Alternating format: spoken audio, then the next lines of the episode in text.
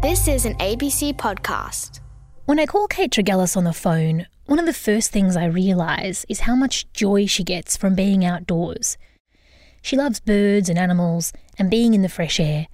And on the day we speak, she and her youngest daughter, who's especially animal mad, have spent the morning helping out with some local ducks.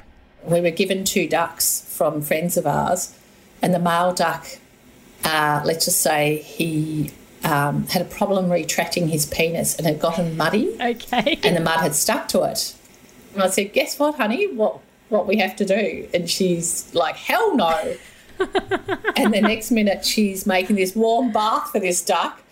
But mum, mum got to do the, you know, the hands-on stuff. The dirty work. Okay. yeah, okay, got it. They're actually corkscrew penises, which is really I have bizarre. heard that. I have actually Yes. heard that a duck has a corkscrew shaped penis. Well, take it from me, they do.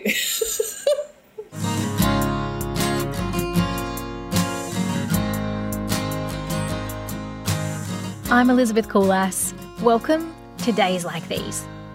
This is a brand new show born in unprecedented times. We have an amazing crew of reporters to bring you some of the best Australian stories you've never heard. Stories that celebrate triumphs against the odds, resilience in times of adversity, stories of love, of joy. And we hope that in some small way, these stories can act as an antidote to how a lot of us are feeling. And today, we meet a family who kept a big secret from each other to make it through Australia's Black Summer. Kate and her family live in Mallacoota. It's a little one pub beach town right at the far eastern tip of Victoria, just shy of the New South Wales border. The kind of place that every summer overflows. People come for the beach, for the fishing, for the rough beauty of the national park that wraps around it all. But at the height of the 2019 summer, that wilderness caught fire. And it would burn so fast and so fiercely that eventually Navy ships would be the only way to get people out. And like everyone that lived in the town, over those few days just after Christmas, Kate and her family stood to lose everything. The family have lived here for more than 15 years. There's Kate, her husband, a retired policeman, and their three daughters, now aged 17, 15, and 13. Like I said, Kate's outdoorsy. She loves her garden and says it's possible to grow almost anything around there, and she does. But in 2019, as the spring wore on, she started to get a creeping feeling that the months ahead were going to be different in this corner of the country. I'm a mad keen gardener. That is my absolute passion. But I knew the way my garden was growing that it was going to be a very hot, very dry summer. From October onwards, I had a real sense of trepidation. The soil was was completely baked and dried out. There was no moisture anywhere, and it became fairly clear to us in the few days in between Christmas and New Year that it was likely that we would be impacted by fire. And when you realise that, what are you thinking that it could mean for your home specifically? We're right on the edge of town, right next to hundreds of hectares of national park, and our house is a long, linear, north facing house. And I thought, should a fire front come, that house is going to be the first to go. We've always been really upfront with our girls and we don't sugarcoat anything. But we actually sat down with them one night and said, This is what we think may happen in the next week. We're hoping it doesn't. But I've drawn up a list of jobs for everyone and I'm putting it on the fridge, just small things. But I said, Should we have to evacuate? You go to the fridge and finish those jobs until I say it's time to go. And we hooked up our camper trailer and pulled that all apart and restocked that because I thought having the camper trailer, at least we might have somewhere to live in the short term. So, what happens in the next few days? Because, I mean, lots of people around the country were also watching as the risk around Mallacoota, East Gippsland, just seemed to be escalating in that corner. They held a meeting right in the middle of the Oval in town. It was a really hot day. Um, and of course, there were lots of campers there, and that was at 11 o'clock. from memory, and by 11:30 people were leaving and packing up and going because the police said shortly the road's going to be closed. There is fire approaching us from Wingan Inlet, which is 40 kilometres away on the coast. And the last fire that hit town back in 1983, it took 24 hours for it to burn about 140 kilometres from Marlo on the coast up to Mallacoota. So we knew from precedent. There wasn't much time. Well, less than probably 12 hours uh, because Wingan Inlet was only 40 kilometres away. I went home after that and made lunch for everyone. And it was pretty quick lunch. and they kept coming up and asking me questions. And I said, I'm just going to make some lunch and I'm going to wait till we're all sitting down together and have, because I wanted to buy a bit of time for myself to think about the best way of telling them that yes, it was going to happen. Um, you know, the worst case scenario, really, in lots of ways. Part of me was really calm and really, maybe it was like instant acceptance of we're not going to get a lot of help, we don't think, because half of Victoria is up in flames at the moment. And now the worst is coming. And the other half of me was, was inside going, shit, shit, shit, shit, shit, shit, shit. And then on my mobile phone, I got a phone call and it was the siren whoop, whoop, whoop. Leave now. You must evacuate now. It's that recorded emergency warning. But I just stopped dead in the lounge room. I was literally on my way out. I had an armful of stuff to take out. And I just remember thinking, holy shit, it's upon us.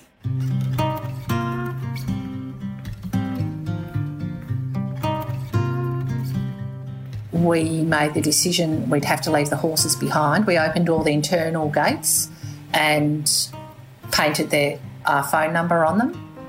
And I opened the chook pen and basically thought they'll have to fend for themselves. I was quite prepared to leave the goldfish at home in their tank because I didn't think there was a good way of transporting them. And I had a stand up argument with our youngest daughter everyone else is in the cars and she's saying, We can't leave them. I'm not going if we leave them. And, and in the end, we had five guinea pigs, one rabbit, three dogs, two cats, and the five goldfish we evacuated with. Wow. it's insane. Did you close the front door? Were you the last one leaving the house? Yes. And I remember like just touching the house for a second and thinking, oh, stay safe, or just, I hope I come back to you.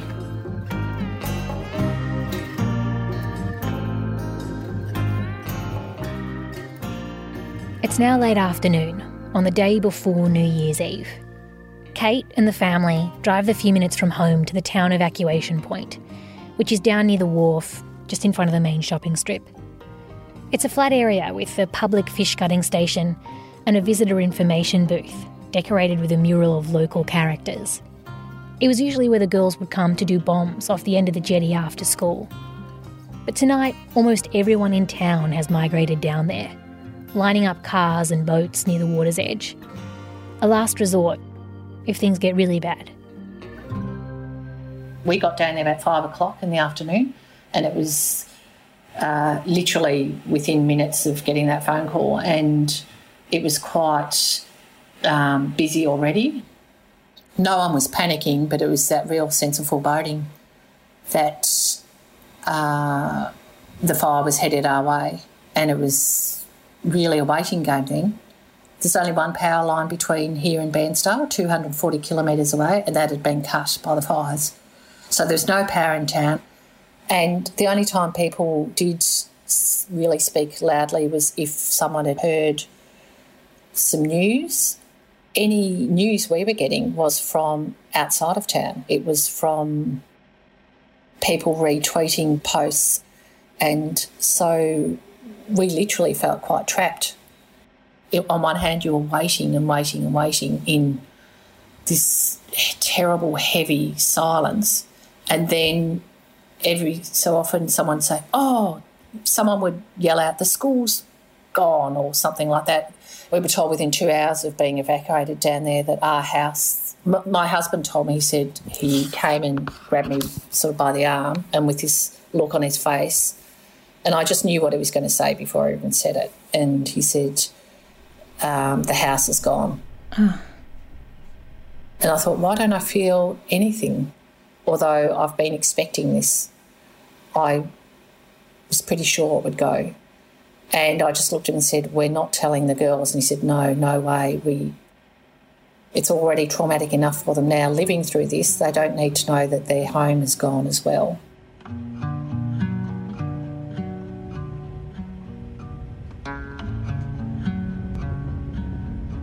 I ended up spending most of the night off and on in the car with my friend because she was panicking quite a lot and was really tearful. And then we, would talk for a while and she would fall off to sleep sitting up in the car. And I, I was sitting up next to her with my legs through the passenger side window because it was so hot and uncomfortable. The temperature got up to 50 degrees before the temperature gauge at the wharf stopped working.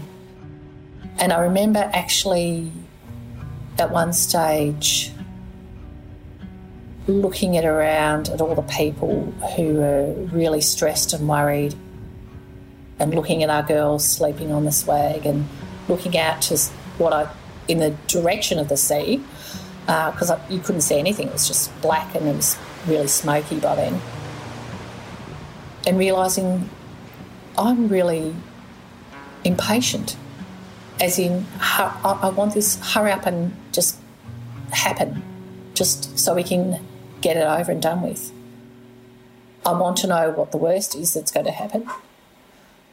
I just want to get over this and get through this with everyone alive and intact. And I know my town will never be the same again. First today to the bushfire emergency in far eastern Victoria. The Premier, Daniel Andrews, has just announced four people are missing.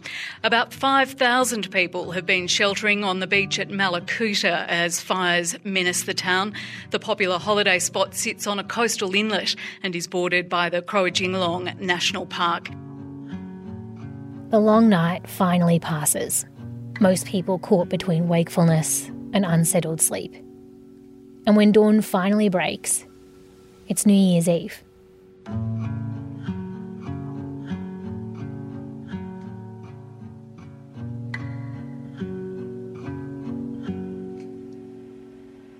You kind of settled down and waited overnight, but then about six o'clock in the morning, all of a sudden there was a flurry of people people who'd stayed behind to defend their own homes in various parts of town, all of a sudden there was a real flurry of people. And we had started to get dawn, and it, we had a bit of daylight, and then it went um, it went back to nightfall, and then we started hearing things like massive explosions over town because most houses in town are on gas, you know, the big gas cylinders, and when they levy, it's like a huge gunshot going off. And they, they explode.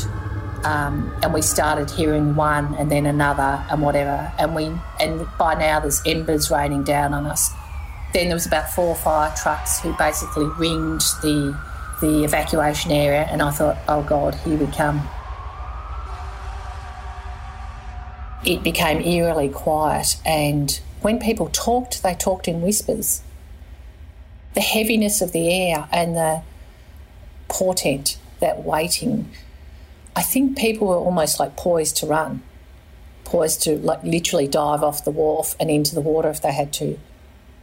But about lunchtime, I think, just when we thought, oh, the worst of it was over, Coull's Inlet caught alight and it raced up the hill towards a whole lot of house.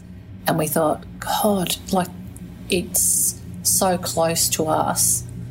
Um, and the way the wind was gusting, we felt like the fire was just going to come roaring down over the top of us.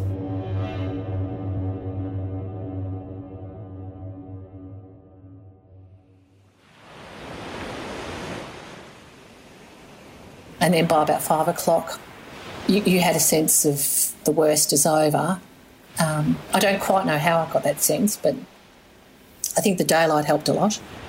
And so I ended up walking out of the centre of town and walking up to our house. It was just one shock after another. You know, our friend's house had gone and so and so's house had gone, and there was so much damage.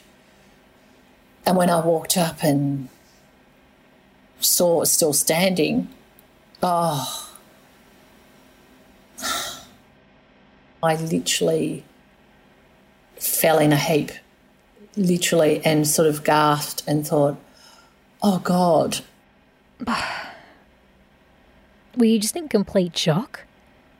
Yes. I think I had prepared myself for the house to be burnt down. And the relief or the surprise when it wasn't um, was wonderful. And then I walked around and then saw how close we had come. Um, it was bizarre because even though there was green lawn up to the back veranda, there was been two fires either side of our back door that had gone up into the roof, and uh, and was still smouldering. And I'm looking, going, those fires had taken hold in the roof, and our house is still standing. How the hell did they stop? And, and all the while looking, thinking it should have burned. I kept saying to myself, it should have burned. Why didn't it burn? I, I can tell you this when I was there, one of the smouldering piles, it burst into flames again, one of the piles. I tried hosing it with the hose first of all, but the water had been cut off. And then I ran inside and I'm using the water from the kettle to put out this fire, and there wasn't enough water there. And I'm grabbing pot plants and seeing if there's water in the bottom of the pot plants. And this fire is getting bigger. And all I kept thinking was, if I don't do something soon, this fire is going to get too big for me to handle. And in the end, I'm thinking, crap, I've got nothing to put it out with. Um, and I was quite agitated by then. I thought, I really need, I'm really busting. I really need to have a pee. So No! I put out the fire. Kate, do whatever it takes. Oh my God. it was. And then nature called. Well, I drank so much water in the last 24 hours because it's been so hot. You need to be given some kind of medal for ingenuity and Australian bravery and problem solving. God, no. No, no, no, for, for, for immense bladder capacity, I think.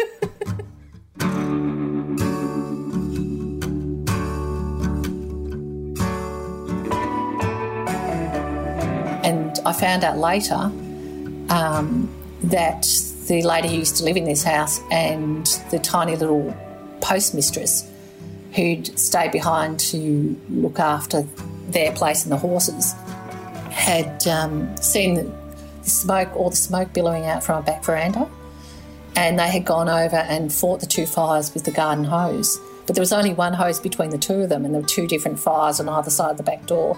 And apparently they were arguing, You've had the hose for five minutes, it's my turn. No, my fire's bigger than your fire.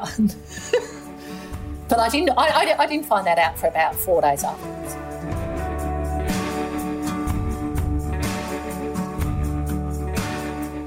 But the girls were rapt that all the chickens had survived.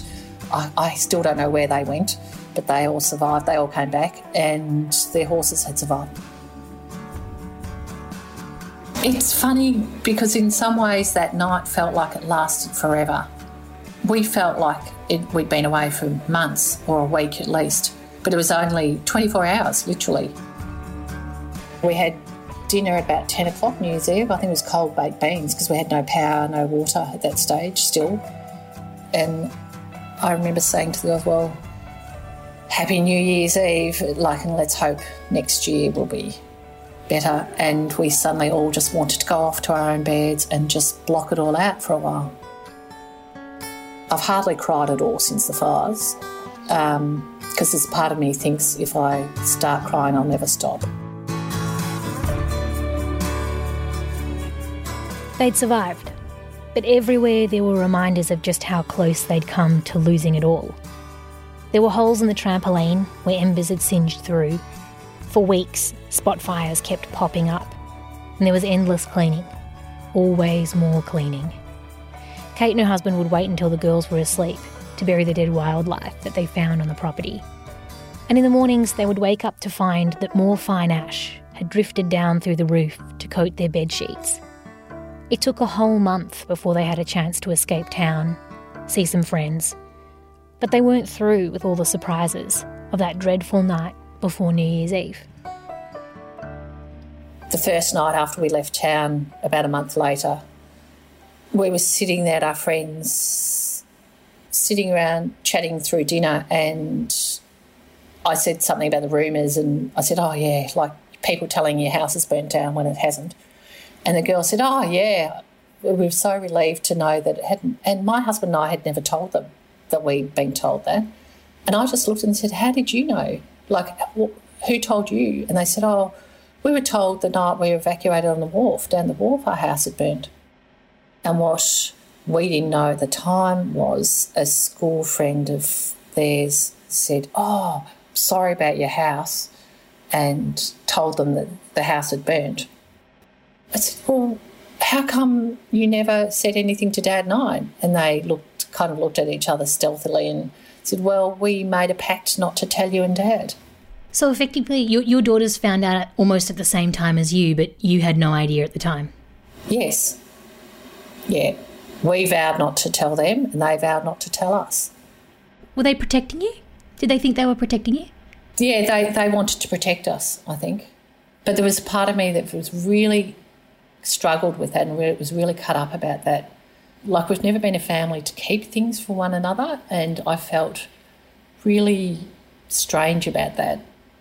Our eldest girl said, We figured you and dad didn't need to have that kind of grief. I try to do that with that one. His legs. Just want to hold him. relax, relax, relax. Is that the one with uh? He Are they does not like asleep? you. That's in my ear. You guys didn't help me. I did. you did. Are they falling Jessica! asleep? I am the chicken oh, whisperer. Freaked out at the moment. It's okay. Thanks to Kate Tregellis for sharing that story, and to her husband Mark and their teenage girls, Sarah, Emily, and Jessica. On the next episode of Days Like These, a mother's epic quest to do what's best for her child, played out against the hellscape of a hectic Melbourne shopping centre. I felt sick, like my stomach had just dropped into my butt. I shot out of the shoe store. I wheeled the pram frantically through the shopping centre, all the way back up to the doors, retracing my steps past every shop we'd looked into, everywhere, and baby was nowhere to be found. We hope you're enjoying the show so far. Please subscribe or give us a rating in your podcast app. You can share us with a friend or on Twitter or Facebook. If there's a story that you want us to hear, please share it with us. You can record a voice memo or you can send us a note. We are days like these at abc.net.au.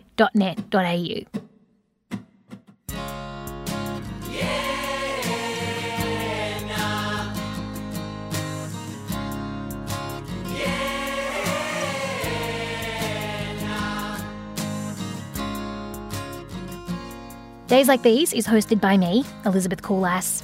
Our lead reporter is Pat Abboud. Our season one reporting team includes Alex Lowback, Sam Wicks, and Monique Bowley. Our researcher is Tamar Cranswick. The digital team includes Andrew Davies and Michael Delaney. Sound design on this episode by Andrei Shabanov and Carey Dell, with thanks to Timothy Nicastri and Stephen Tilley. A huge thanks also to our incredible executive producers, Rachel Fountain and Ian Walker. Our theme song is Yeah Nah by the Gooch Palms, courtesy of Ratbag Records and BMG. Extra music by Russell Stapleton. See you next time.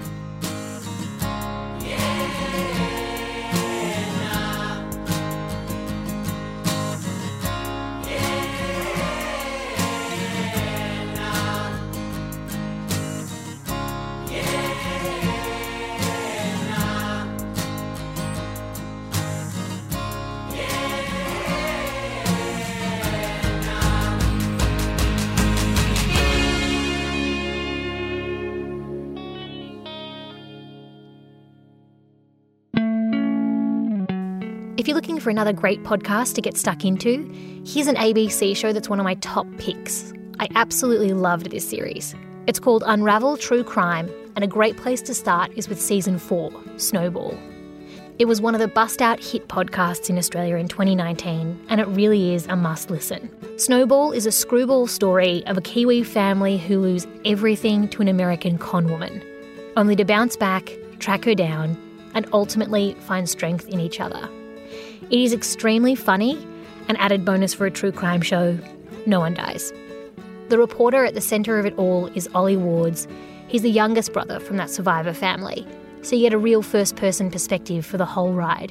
This woman's a bit kind of like, you know, not what she claims to be. And that was her allure. You just followed her. It's just like a finger, isn't it? It's a big metal finger. So we call her the Black Widow.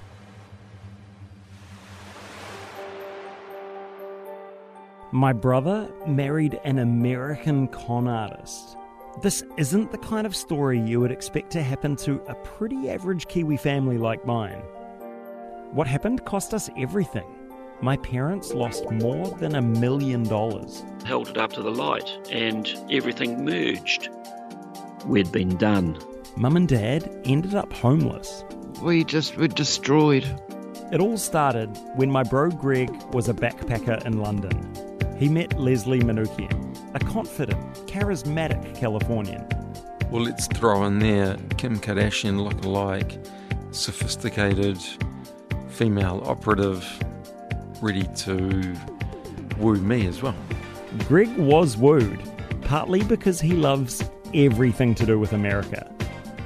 I think I was an Americanophile. So he brought his American dream girl home to New Zealand.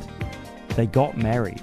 I guess when you marry someone, you feel like you really know them. Within a few months, Leslie had taken off to the US, and none of us ever saw her again. I was living overseas when all of this went down. I normally work at an Australian radio station, Triple J, helping other people tell stories. Now, I'm going to investigate the story of my own. It was it was so weird. Smuggled out of Armenia? What? Whoa. Explain. There's just so many questions.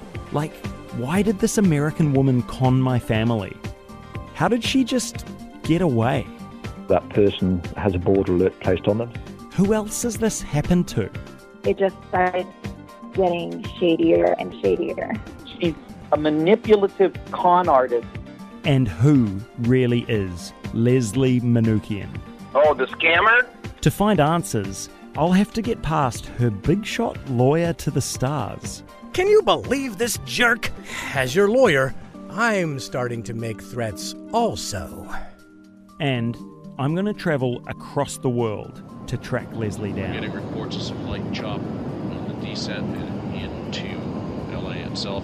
So what are we getting ourselves into? Descent, I will be turning the seatbelts on. Okay. I'm running. I'm Ollie Wards. Join me for Snowball. Stand by. The snowball is about to hit you. Check out season four of Unravel True Crime, Snowball. It's a great listen all the way through.